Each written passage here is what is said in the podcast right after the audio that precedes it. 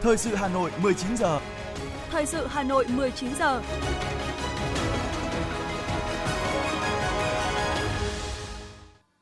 Bây giờ là chương trình thời sự của Đài Phát thanh và Truyền hình Hà Nội, phát trực tiếp trên sóng phát thanh tần số FM 90 MHz. Tối nay thứ hai ngày 18 tháng 7 năm 2022. Chương trình có những nội dung chính sau đây.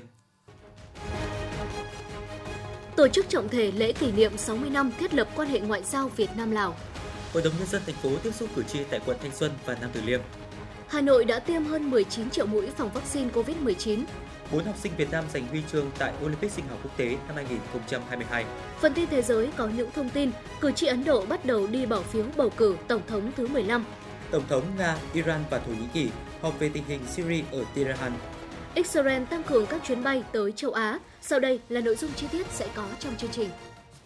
Thưa quý vị và các bạn, sáng nay tại Hà Nội, Ban chấp hành Trung ương Đảng Cộng sản Việt Nam, Quốc hội, Chủ tịch nước, Chính phủ, Ủy ban Trung ương Mặt trận Tổ quốc Việt Nam và thành phố Hà Nội tổ chức trọng thể lễ kỷ niệm 60 năm ngày thiết lập quan hệ ngoại giao ngày 5 tháng 9 năm 1962, ngày 5 tháng 9 năm 2022 và 45 năm ngày ký Hiệp ước hữu nghị và hợp tác Việt Nam Lào ngày 18 tháng 7 năm 1977, ngày 18 tháng 7 năm 2022. Tham dự lễ kỷ niệm có Tổng Bí thư Nguyễn Phú Trọng, Chủ tịch nước Nguyễn Xuân Phúc, Thủ tướng Chính phủ Phạm Minh Chính, Chủ tịch Quốc hội Vương Đình Huệ cùng đông đảo các vị lãnh đạo và nguyên lãnh đạo Đảng và Nhà nước. Về phía Lào có ông Bun Thong Chit Mani, Ủy viên Bộ Chính trị, Thường trực Ban Bí thư Trung ương Đảng Nhân dân Cách mạng Lào, Phó Chủ tịch nước Cộng hòa Dân chủ Nhân dân Lào, cùng đoàn đại biểu cấp cao Đảng và Nhà nước Lào.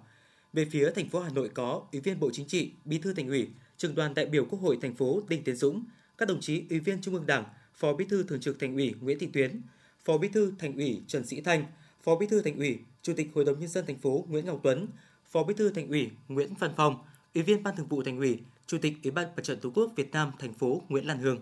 Thay mặt lãnh đạo Đảng, Nhà nước và nhân dân Việt Nam đọc diễn văn tại buổi lễ, Tổng Bí thư Nguyễn Phú Trọng gửi tới đồng chí Bun Thong Chit Mani và qua đồng chí gửi tới lãnh đạo Đảng, Nhà nước và nhân dân các dân tộc Lào anh em những tình cảm thân thiết, chân thành và lời chúc mừng nồng nhiệt nhất, khẳng định là hai nước láng giềng gần gũi, cùng uống chung nước dòng sông Mekong, cùng tựa lưng vào dãy núi Trường Sơn hùng vĩ, Việt Nam và Lào có truyền thống bang giao hòa hiếu, gắn bó mật thiết với nhau trong suốt chiều dài lịch sử dựng nước và giữ nước của hai dân tộc. Tổng Bí thư Nguyễn Phú Trọng cho biết, cách đây hơn 9 thập kỷ, cùng chia sẻ khát vọng cháy bỏng thoát khỏi ách đô hộ của chế độ thực dân, giành độc lập dân tộc, các nhà cách mạng tiền bối của hai nước đã cùng nhau thành lập Đảng Cộng sản Đông Dương, tiền thân của Đảng Cộng sản Việt Nam và Đảng Nhân dân Cách mạng Lào ngày nay. Dưới sự lãnh đạo của Đảng Cộng sản Đông Dương, phong trào đấu tranh của nhân dân Việt Nam và nhân dân Lào đã diễn ra ngày càng rộng khắp và gắn bó. Với tinh thần đồng chí, anh em ruột thịt và ý chí cách mạng quật cường đã tạo nên sức mạnh to lớn, giúp cả hai dân tộc giành được chính quyền vào năm 1945 với sự ra đời của chính phủ Việt Nam Dân Chủ Cộng Hòa vào ngày 2 tháng 9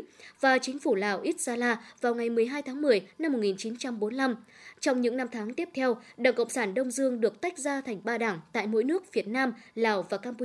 đã lãnh đạo liên minh chiến đấu, phối hợp ủng hộ lẫn nhau cả về quân sự, chính trị và ngoại giao. Cùng nhau giành hết thắng lợi này đến thắng lợi khác, buộc thường dân Pháp phải ngồi vào bàn đàm phán với sự tham gia của tất cả các nước ủy viên thường trực Hội đồng Bảo an Liên Hợp Quốc đi đến công nhận độc lập, chủ quyền và toàn vẹn lãnh thổ của ba nước tại Hội nghị Geneva vào năm 1954. Những thắng lợi vẻ vang của cách mạng Lào nói riêng và Liên minh chiến đấu Việt-Lào nói chung trong 8 năm tiếp theo sau đó đã tiếp tục dẫn đến việc ký kết Hiệp định Geneva về Lào ngày 23 tháng 7 năm 1962 công nhận độc lập chủ quyền và toàn vẹn lãnh thổ của Lào. Chỉ hai tháng sau đó, vào ngày mùng 5 tháng 9 năm 1962, hai nước chúng ta đã chính thức thiết lập quan hệ ngoại giao, thể hiện sự tiếp nối liên tục của Liên minh chiến đấu Việt Lào cũng như tinh thần đoàn kết, hỗ trợ lẫn nhau giữa hai dân tộc trên cả mặt trận quân sự và đối ngoại, đánh dấu một cột mốc quan trọng trong lịch sử quan hệ Việt Nam Lào thời kỳ hiện đại. Ôn lại kỷ niệm về tình hữu nghị quý báu giữa Đảng, Nhà nước và nhân dân hai nước Việt Nam Lào, Tổng Bí thư Nguyễn Phú Trọng nêu rõ, dưới sự lãnh đạo của Đảng Cộng sản Việt Nam và Đảng Nhân dân Cách mạng Lào, nhân dân hai nước đã cùng kề vai sát cánh ngay từ những ngày đầu đầy thử thách, gian nan, bảo vệ và xây dựng Tổ quốc xã hội chủ nghĩa ở mỗi nước. Hai đảng, hai nước đã hỗ trợ nhau từng bước khôi phục kinh tế xã hội sau chiến tranh, đồng thời từng bước hình thành và phát triển mối quan hệ hợp tác trên các lĩnh vực trọng yếu như kinh tế, văn hóa xã hội, giáo dục đào tạo, quốc phòng an ninh và đối ngoại nhìn lại những chặng đường lịch sử hào hùng mà hai dân tộc chúng ta đã đi qua, chúng ta hoàn toàn có quyền tự hào về mối quan hệ mẫu mực vô cùng trong sáng, hết mực thủy chung giữa hai đảng, hai nhà nước và nhân dân hai nước việt nam và lào.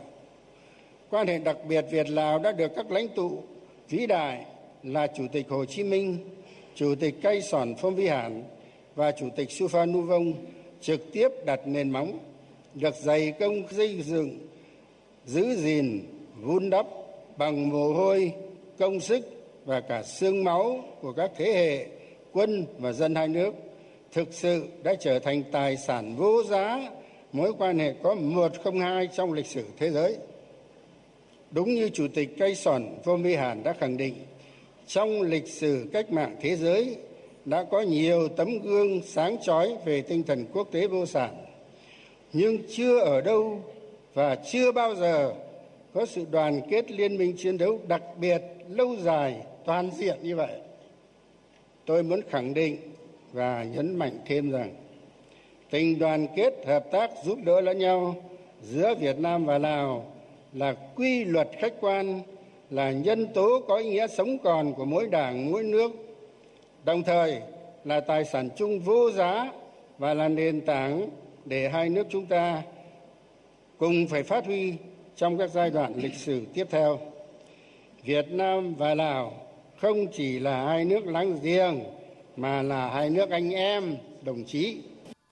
nhận thức sâu sắc rằng mỗi thắng lợi trong sự nghiệp đấu tranh giải phóng dân tộc trước đây cũng như trong công cuộc xây dựng và bảo vệ Tổ quốc xã hội chủ nghĩa hiện nay của Việt Nam đều gắn liền với sự ủng hộ, giúp đỡ quý báu kịp thời, trí tình trí nghĩa của Đảng, Nhà nước và nhân dân các dân tộc Lào anh em. Dịp này, Tổng Bí thư Nguyễn Phú Trọng một lần nữa bày tỏ lòng biết ơn sâu sắc của Đảng, Nhà nước và nhân dân Việt Nam đối với Đảng Nhân dân Cách mạng Lào, Nhà nước Cộng hòa Dân chủ Nhân dân Lào và nhân dân Lào anh em. Nhân dân Việt Nam hôm nay và mãi mãi mai sau luôn luôn ghi nhớ và khắc sâu lời căn dặn của chủ tịch hồ chí minh. Việt, lào, hai nước chúng ta tình sâu hơn nước hồng hà cửu long.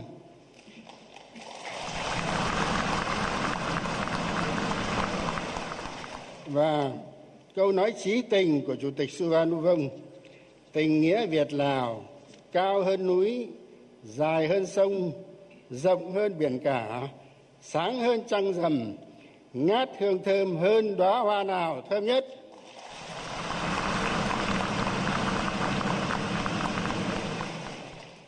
Là người đồng chí anh em thân thiết và thủy chung, đảng, nhà nước và nhân dân việt nam luôn luôn quan tâm theo dõi và tự hào về những thành tựu to lớn, toàn diện, có ý nghĩa lịch sử mà đảng, nhà nước và nhân dân các dân tộc lào đã giành được trong sự nghiệp cách mạng vẻ vang của mình. Bày tỏ vô cùng vinh dự và tự hào được sang thành phố Hà Nội xinh đẹp tham dự buổi lễ long trọng ngày hôm nay, đồng chí Bun Thong Chit Mani, Ủy viên Bộ Chính trị, Thường trực Ban Bí thư Trung ương Đảng Nhân dân Cách mạng Lào, Phó Chủ tịch nước Cộng hòa Dân chủ Nhân dân Lào đã ôn lại kỷ niệm về tình hữu nghị quý báu giữa Đảng, Nhà nước và nhân dân hai nước Việt Nam Lào khẳng định Đảng, Nhà nước và nhân dân Lào khắc cốt ghi tâm và biết ơn sâu sắc đối với Chủ tịch Hồ Chí Minh vĩ đại, Chủ tịch Khai Sòn Phôm Vi Hàn và Chủ tịch Supha Nu Vong kính yêu là người đã gây dựng và làm mẫu mực sáng chói trong giữ gìn, vun đắp tình hữu nghị vĩ đại, đoàn kết đặc biệt và hợp tác toàn diện giữa hai nước Việt Nam Lào chúng ta trở thành tài sản vô giá là quy luật tồn tại và phát triển của hai nước là một trong yếu tố quyết định thắng lợi của cách mạng mỗi nước. พักและและปราศนลาของพวกข้าพเจ้าเวลาใดก็ยึดมั่น Đảng, Nhà nước và nhân dân Lào chúng tôi luôn kiên định và coi đây là trách nhiệm của chính mình trong việc phát huy truyền thống quan hệ hữu nghị vĩ đại, đoàn kết đặc biệt và hợp tác toàn diện Lào, Việt Nam được trải qua muôn vàn thử thách và dày công vun đắp bằng mồ hôi xương máu của các chiến sĩ anh hùng cũng như nhân dân Lào và nhân dân Việt Nam biết bao thế hệ để mãi được trường tồn và đem lại lợi ích thiết thực tối đa và để xứng với câu thơ bất hủ của Chủ tịch Cây Sòn Phong Vi Hán. Núi có thể mòn, sông có thể cạn, song tình nghĩa Lào Việt mãi mãi vững bền hơn núi hơn sông. Và câu thơ bất hủ của Chủ tịch Hồ Chí Minh, thương nhau mấy núi cũng trèo, mấy sông cũng lội, mấy đèo cũng qua. Việt Lào hai nước chúng ta tình sâu hơn nước Hồng Hà Cửu Long.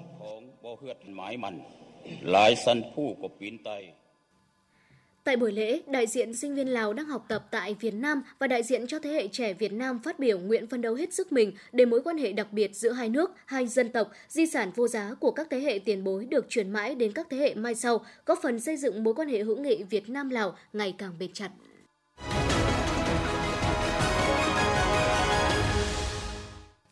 Tiếp tục là phần tin, thưa quý vị và các bạn, hôm nay ngày 18 tháng 7, đại biểu Hội đồng nhân dân thành phố Hà Nội, đơn vị bầu cử số 7 và 12 đã tiếp xúc cử tri tại quận Thanh Xuân và Nam Từ Liêm sau kỳ họp thứ 7 Hội đồng nhân dân thành phố khóa 16. Phó trưởng đoàn chuyên trách đoàn đại biểu Quốc hội thành phố Hà Nội Phạm Thị Thanh Mai dự tiếp xúc cử tri tại quận Nam Từ Liêm. Tại các hội nghị, đa số cử tri đánh giá cao kết quả của kỳ họp Hội đồng nhân dân thành phố đã xem xét thông qua nhiều cơ chế chính sách để kịp thời giải quyết những vấn đề dân sinh, thúc đẩy phát triển kinh tế xã hội, đảm bảo an ninh quốc phòng của thành phố. Cử tri cũng đánh giá cao về hoạt động chất vấn, tập trung vào vấn đề cử tri quan tâm, đề nghị nêu rõ trách nhiệm và thời gian khắc phục những tồn tại và hạn chế. Bên cạnh đó, cử tri hai quận cũng đề nghị thành phố kiến nghị Bộ Xây dựng sửa đổi thông tư cho phù hợp với thực tế quản lý nhà trung cư hiện nay, tăng cường thanh tra, kiểm tra liên quan đến đất đai, dự án chậm triển khai. Trong đó, cử tri quận Nam Từ Liêm kiến nghị thành phố và quận chỉ đạo thanh tra, kiểm tra toàn bộ diện tích đất công trên địa bàn tổ dân phố Ngọc Trục, phường Đại Mỗ, chỉ đạo chủ đầu tư bàn giao hạ tầng trung cư Vinaconex 3 và trung cư An Lạc trên địa bàn phường Trung Văn cho địa phương quản lý. Điều chỉnh quy hoạch khu đất TT5 và TT6 để xây dựng nhà văn hóa cho tổ dân phố 7, 10, 11, 19 và 20 phường Trung Văn. Đồng thời sửa đổi một số điều trong quy chế hoạt động của tổ dân phố trên địa bàn thành phố Hà Nội cho phù hợp với thực tế. Cử tri quận Nam Từ Liêm cũng đề nghị thành phố tháo gỡ khó khăn, đẩy nhanh tiến độ giải phóng mặt bằng dự án xây dựng tuyến đường Đỗ Đức Dục đi Mễ Trì, cải tạo sửa chữa các nhà trung cư thuộc công ty nhà ở Bộ Quốc phòng trong khu đô thị Mỹ Đình 1, làm rõ trách nhiệm và những sai phạm trong công tác quy hoạch đô thị, đặc biệt vấn đề quy hoạch đô thị hai bên tuyến đường Lê Văn Lương và Tổ hữu Kéo dài. Kiến nghị thành phố xem xét đưa vào khai thác, sử dụng các nhà ở chung cư dành cho sinh viên thuê tại khu Pháp Vân. Tại buổi tiếp xúc ở Thanh Xuân, cử tri quận Thanh Xuân kiến nghị Hội đồng Nhân dân thành phố xem xét bổ sung một tổ phó đối với các tổ dân phố có trên 800 hộ dân. Ủy ban Nhân dân thành phố quan tâm chỉ đạo công ty trách nhiệm hữu hạn một thành viên nước sạch Hà Nội lắp đường ống cung cấp nước sạch trực tiếp đến từng hộ dân tại các khu nhà tập thể cũ, đẩy nhanh tiến độ thực hiện dự án thoát nước giai đoạn 2 trên địa bàn quận. Thành phố tạm bàn giao khu đất làm sân bóng Thượng Đình lại cho phường làm sân chơi Phục vụ cho nhân dân trên địa bàn, thành phố chỉ đạo đẩy nhanh tiến độ dự án tuyến đường Phương Thừa Vũ nối ra đường Vành Đai 3, đoạn từ đầu ngã 3 ngách 460 trên 44, đường Khương Đình nối ra đường Nguyễn Xiển. Tại các buổi tiếp xúc cử tri, đại diện lãnh đạo Ủy ban nhân dân hai quận Thanh Xuân và Nam Từ Liêm đã tiếp thu trả lời những vấn đề thuộc thẩm quyền. Các vấn đề khác sẽ được tổ đại biểu Hội đồng nhân dân thành phố tổng hợp gửi các cơ quan chức năng xem xét, giải quyết theo đúng quy định. Bộ Giáo dục và Đào tạo sáng nay thông tin cuộc thi Olympic sinh học quốc tế năm 2022 vừa kết thúc tại Armenia. Kỳ thi 2022 có sự tham gia của 231 thí sinh đến từ 63 quốc gia và vùng lãnh thổ. Cả 4 trên 4 thành viên của đội tuyển Việt Nam đều đoạt giải, bao gồm một huy chương bạc, 3 huy chương đồng. Trong đó, học sinh giành huy chương bạc là em Trương Văn Quốc Đạt, lớp 12 trường Trung học phổ thông chuyên Quốc học, tỉnh Thừa Thiên Huế. Ba thành viên còn lại của đội tuyển đoạt huy chương đồng bao gồm Nguyễn Phúc Lâm, lớp 12 trường Trung học phổ thông chuyên Quang Trung, tỉnh Bình Phước, Võ Tiến Thành, lớp 12 trường Trung học phổ thông chuyên Hùng Vương, tỉnh Phú Thọ và Đỗ Trọng Phước Nguyên, lớp 11 trường Trung học phổ thông chuyên Lý Tự Trọng, thành phố Cần Thơ.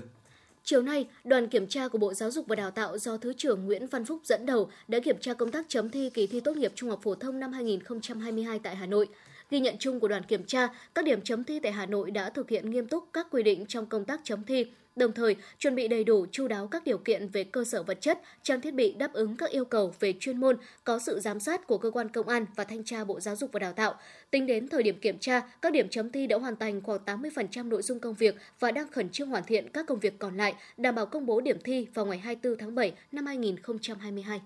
Thưa quý vị và các bạn, nằm trong chuỗi hoạt động kỷ niệm 60 năm ngày truyền thống lực lượng cảnh sát nhân dân, ngày 20 tháng 7 năm 1962, ngày 20 tháng 7 năm 2022, triển lãm Cảnh sát Việt Nam mưu trí, dũng cảm, vì nước, vì dân, quên thân phục vụ đã được tổ chức tại Bảo tàng Hà Nội cho nhân dân tham quan. Ngay trong hai ngày cuối tuần vừa qua, triển lãm Cảnh sát Việt Nam mưu trí dũng cảm vì nước, vì dân, quên thân phục vụ đã thu hút và đón nhận được sự quan tâm đặc biệt của người dân và du khách khi có dịp đặt chân đến Bảo tàng Hà Nội. Biết được thông tin về triển lãm thông qua báo đài, anh Nguyễn Thanh Tùng, phường Nghĩa Đô, quận Cầu Giấy đã dẫn các con đến đây để trực tiếp tham quan và cảm nhận không gian trưng bày hàng trăm vũ khí, phương tiện kỹ thuật chuyên dụng của lực lượng cảnh sát nhân dân. Anh Nguyễn Thanh Tùng chia sẻ.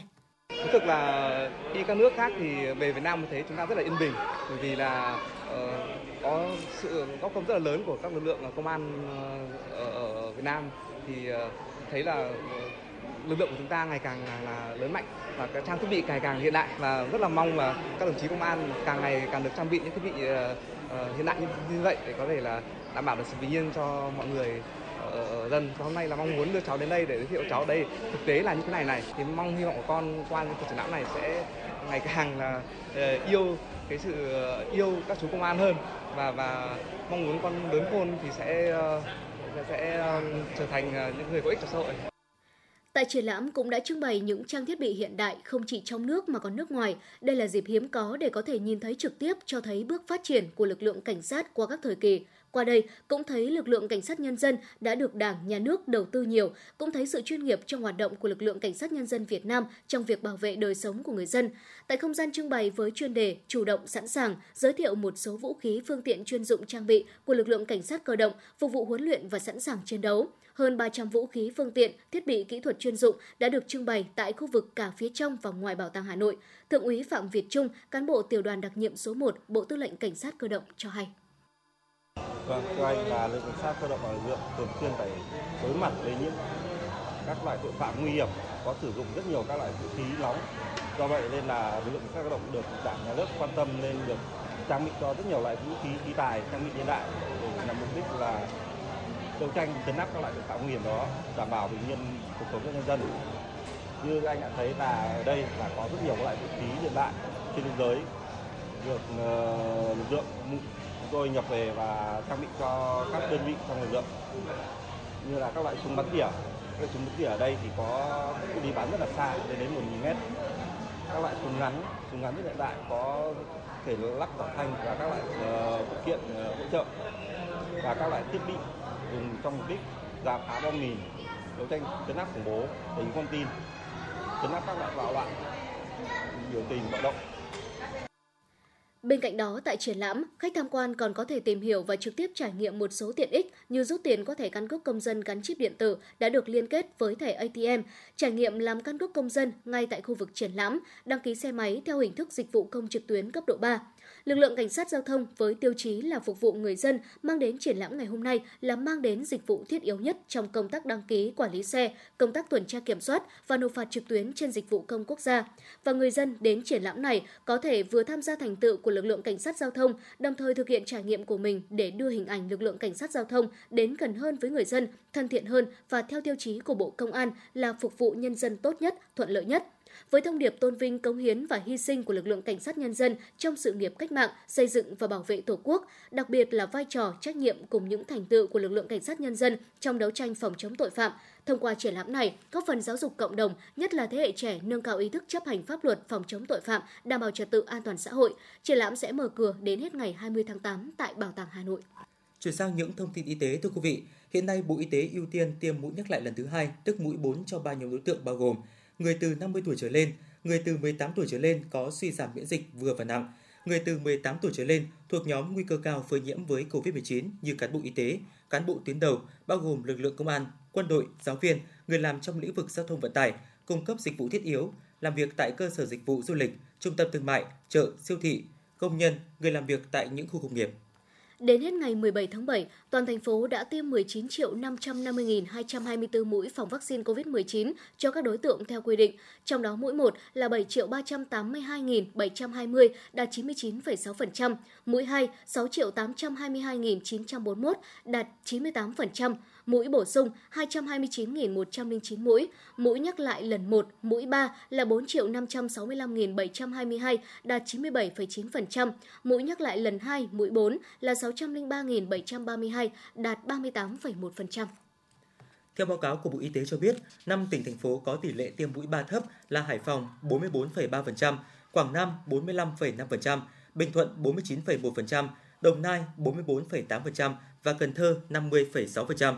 Bộ Y tế cho biết tình hình dịch bệnh COVID-19 vẫn diễn biến phức tạp và khó lường. Do đó cần đẩy mạnh triển khai tiêm vaccine phòng COVID-19 mũi 3 cho người từ 12 tuổi trở lên, ưu tiên tiêm mũi 4 cho những đối tượng có nguy cơ theo hướng dẫn của Bộ Y tế và tiêm liều cơ bản cho trẻ từ 5 đến dưới 12 tuổi, đảm bảo thần tốc, quyết liệt, an toàn, hiệu quả và khoa học. tiếp tục tăng cường truyền thông, vận động khuyến khích người dân tiêm chủng mũi 3 và mũi 4 kịp thời và đầy đủ.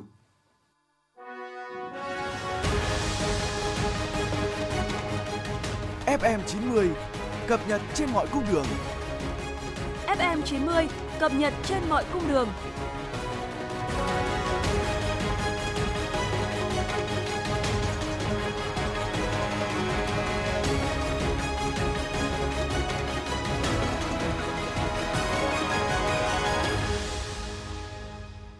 Xin được chuyển sang những thông tin về giao thông đô thị. Thưa quý vị, Phó Chủ tịch Ủy ban nhân dân thành phố Hà Nội Nguyễn Mạnh Quyền vừa chấp thuận đề xuất của Sở Giao thông Vận tải Hà Nội trước việc công ty trách nhiệm hữu hạn Bắc Hà đề nghị dừng khai thác hợp đồng thầu đối với 5 tuyến buýt có trợ giá số 41, 42, 43, 44 và 45. Theo đó, Ủy ban nhân dân thành phố Hà Nội đã đồng ý với phương án 1 của sở này là sẽ chấm dứt hợp đồng với công ty Bắc Hà, chỉ định thầu cho đơn vị thay thế có đủ năng lực, kinh nghiệm đáp ứng yêu cầu thực hiện phần công việc còn lại để tiếp tục khai thác vận hành năm tuyến buýt. Ủy ban nhân dân thành phố Hà Nội giao Sở Giao thông Vận tải triển khai thực hiện các trình tự thủ tục tham mưu đề xuất, báo cáo Ủy ban nhân dân thành phố những vấn đề vượt thẩm quyền, giao các sở kế hoạch và đầu tư, tài chính hướng dẫn Sở Giao thông Vận tải tổ chức triển khai đảm bảo theo đúng các quy định pháp luật hiện hành. Bộ Giao thông Vận tải vừa ban hành quyết định công bố danh mục chi tiết mạng lưới vận tải hành khách cố định liên tỉnh, đường bộ toàn quốc đến năm 2025, định hướng đến năm 2030. Cụ thể, các tuyến theo quốc lộ 1, quốc lộ 1B đi vào bến xe Gia Lâm, các tuyến đi theo hướng đường Hồ Chí Minh, quốc lộ 6 đi vào bến xe Yên Nghĩa, các tuyến đi theo quốc lộ 32, cầu Thăng Long đi vào bến xe Mỹ Đình, các tuyến phía Nam đi theo hướng quốc lộ 1, cao tốc Pháp Vân Cầu Rẽ đi vào bến xe nước ngầm, bến xe Giáp Bát và phù hợp với công suất bến xe đã công bố.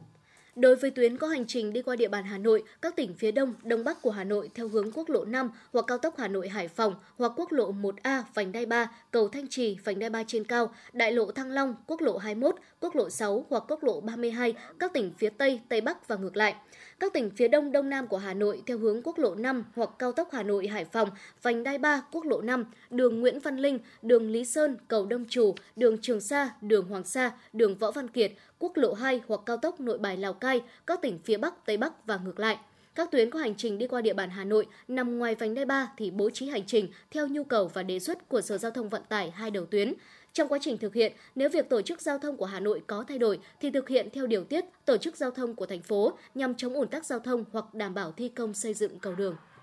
Bộ Giao thông Vận tải vừa có văn bản gửi Ủy ban nhân dân các tỉnh thành phố đề nghị triển khai chỉ đạo của Thủ tướng Chính phủ về thu phí dịch vụ đường bộ theo hình thức điện tử không dừng ETC. Bộ Giao thông Vận tải cũng yêu cầu các nhà cung cấp nâng cao chất lượng dịch vụ, mở rộng địa điểm và hình thức gián thẻ để tạo thuận tiện cho chủ phương tiện, Phần đấu đến tháng 9 năm 2022 đạt từ 80 đến 90% số lượng phương tiện trên toàn quốc dán thẻ tham gia dịch vụ điện tử không dừng.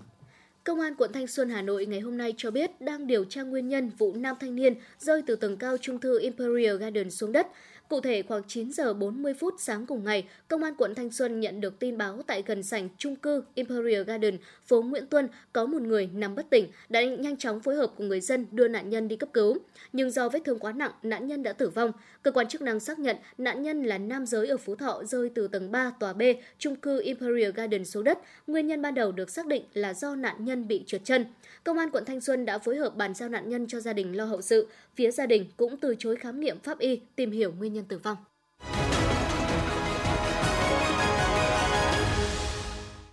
Quý thính giả đang nghe chương trình thời sự của Đài Phát thanh và Truyền hình Hà Nội được phát trực tiếp trên sóng FM tần số 90 MHz. Xin được chuyển sang những thông tin quốc tế. Thưa quý vị, sau 2 ngày làm việc, ngày 17 tháng 7, Đảng Nhân dân Campuchia đã bế mạc hội nghị trung ương bất thường. Theo đánh giá hội nghị bất thường cho thấy, người dân Campuchia luôn tin tưởng vào sự lãnh đạo của Đảng Nhân dân Campuchia để tiếp tục lãnh đạo đất nước. Hội nghị bất thường của Đảng Nhân dân Campuchia cũng đánh giá 9 đảng chính trị đã giành được ghế trong cuộc bầu cử xã phường vừa qua không phải là trở ngại đối với Đảng Nhân dân Campuchia trong cuộc tổng tuyển cử Quốc hội nhiệm kỳ 7 vào năm 2023 tới đây. Hội nghị đã xác nhận ủng hộ ông Hun Sen làm ứng cử viên Thủ tướng Chính phủ Campuchia trong nhiệm kỳ tới và ông Hun Manet làm ứng cử viên chức vụ Thủ tướng Campuchia trong tương lai. Thưa quý vị, ngày hôm nay, cuộc bỏ phiếu bầu Tổng thống thứ 15 của Ấn Độ đã bắt đầu trong bối cảnh đương kim Tổng thống Ramnath Kovind sẽ hết nhiệm kỳ 5 năm vào cuối tuần này. Các nghị sĩ thuộc Hạ viện, Thượng viện và các cơ quan lập pháp của tất cả các bang tham gia bỏ phiếu bầu Tổng thống. Hoạt động kiểm phiếu dự kiến diễn ra vào ngày 21 tháng 7. Tổng thống Thổ Nhĩ Kỳ Erdogan và Tổng thống Iran Saisi sẽ đồng chủ trì cuộc họp lần thứ 7 của Hội đồng Hợp tác cấp cao Thổ Nhĩ Kỳ-Iran tại Tehran ngày mai ngày 19 tháng 7. Bên cạnh quan hệ song phương, các vấn đề khu vực và toàn cầu cũng sẽ được thảo luận và theo tuyên bố.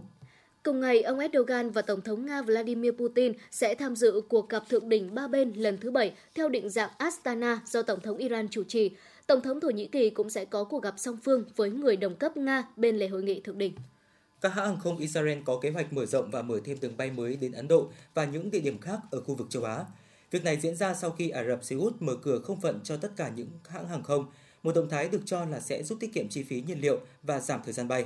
Liên quan đến tình hình dịch COVID-19, đến sáng nay, thế giới có trên 567,52 triệu người mắc COVID-19, trong đó có hơn 6,387 triệu trường hợp đã tử vong vì đại dịch này. Mỹ là nước chịu ảnh hưởng nặng nề nhất của dịch COVID-19 với tổng cộng trên 91,25 triệu ca mắc và trong đó có hơn 1,048 triệu trường hợp tử vong do dịch bệnh. Ấn Độ chính thức đạt cột mốc tiêm 2 tỷ liều vaccine phòng COVID-19, nhưng đây cũng là ngày quốc gia này ghi nhận số ca mắc mới cao nhất trong 4 tháng gần đây. Khoảng 80% liều vaccine phòng COVID-19 được tiêm tại Ấn Độ là vaccine của hãng AstraZeneca, được sản xuất trong nước. Bên cạnh đó, các vaccine tự phát triển như Covaxin, Cobevac cùng với vaccine Sputnik V của Nga cũng được sử dụng. Dòng phụ BA.4 và BA.5 của biến thể Omicron đang tiếp tục gây ra các làn sóng dịch mới tại nhiều nước. Giới chức các nước khuyến nghị người dân tích cực tiêm mũi vaccine tăng cường, tuân thủ các biện pháp phòng dịch. Số ca nhiễm mới COVID-19 tại Australia đang tiếp tục tăng. Hai dòng phụ BA.4 và BA.5 của biến thể Omicron đang chiếm ưu thế trong đợt bùng phát này. Giới chuyên gia y tế cảnh báo, làn sóng dịch mới tại Australia có thể đạt đỉnh vào tháng 8 tới. Tương này cũng quyết định chi 780 triệu đô la Úc để kéo dài chương trình hỗ trợ những người bị COVID-19. Chương trình sẽ được duy trì cho đến hết tháng 9 năm nay.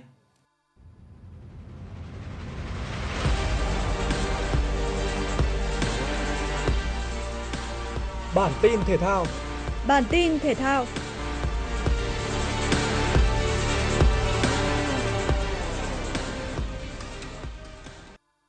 Ở trận tranh hạng 3 với đội tuyển Myanmar tại giải vô địch nữ Đông Nam Á 2022, đội tuyển nữ Việt Nam đã nhập cuộc với quyết tâm rất lớn.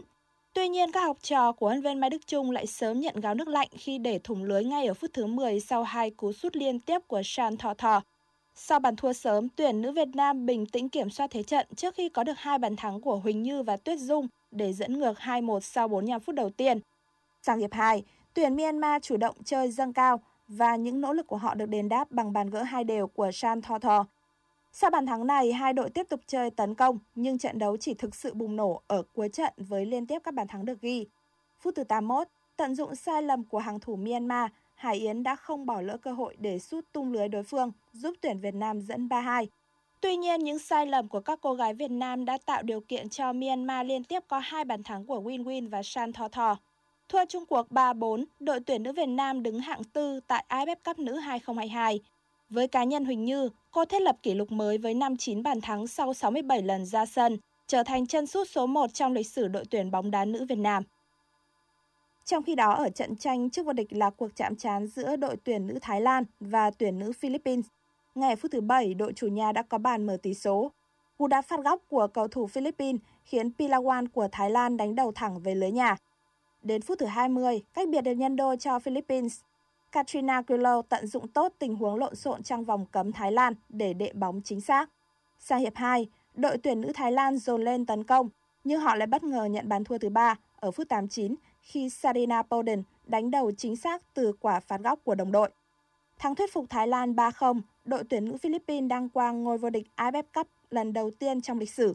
Đây cũng là danh hiệu vô địch đầu tiên ở cấp độ Đông Nam Á của bóng đá Philippines. Chặng 15 giải đua xe đạp Tour de France có lộ trình dài 202,5 km đi từ Rodez tới Carcassonne của Pháp.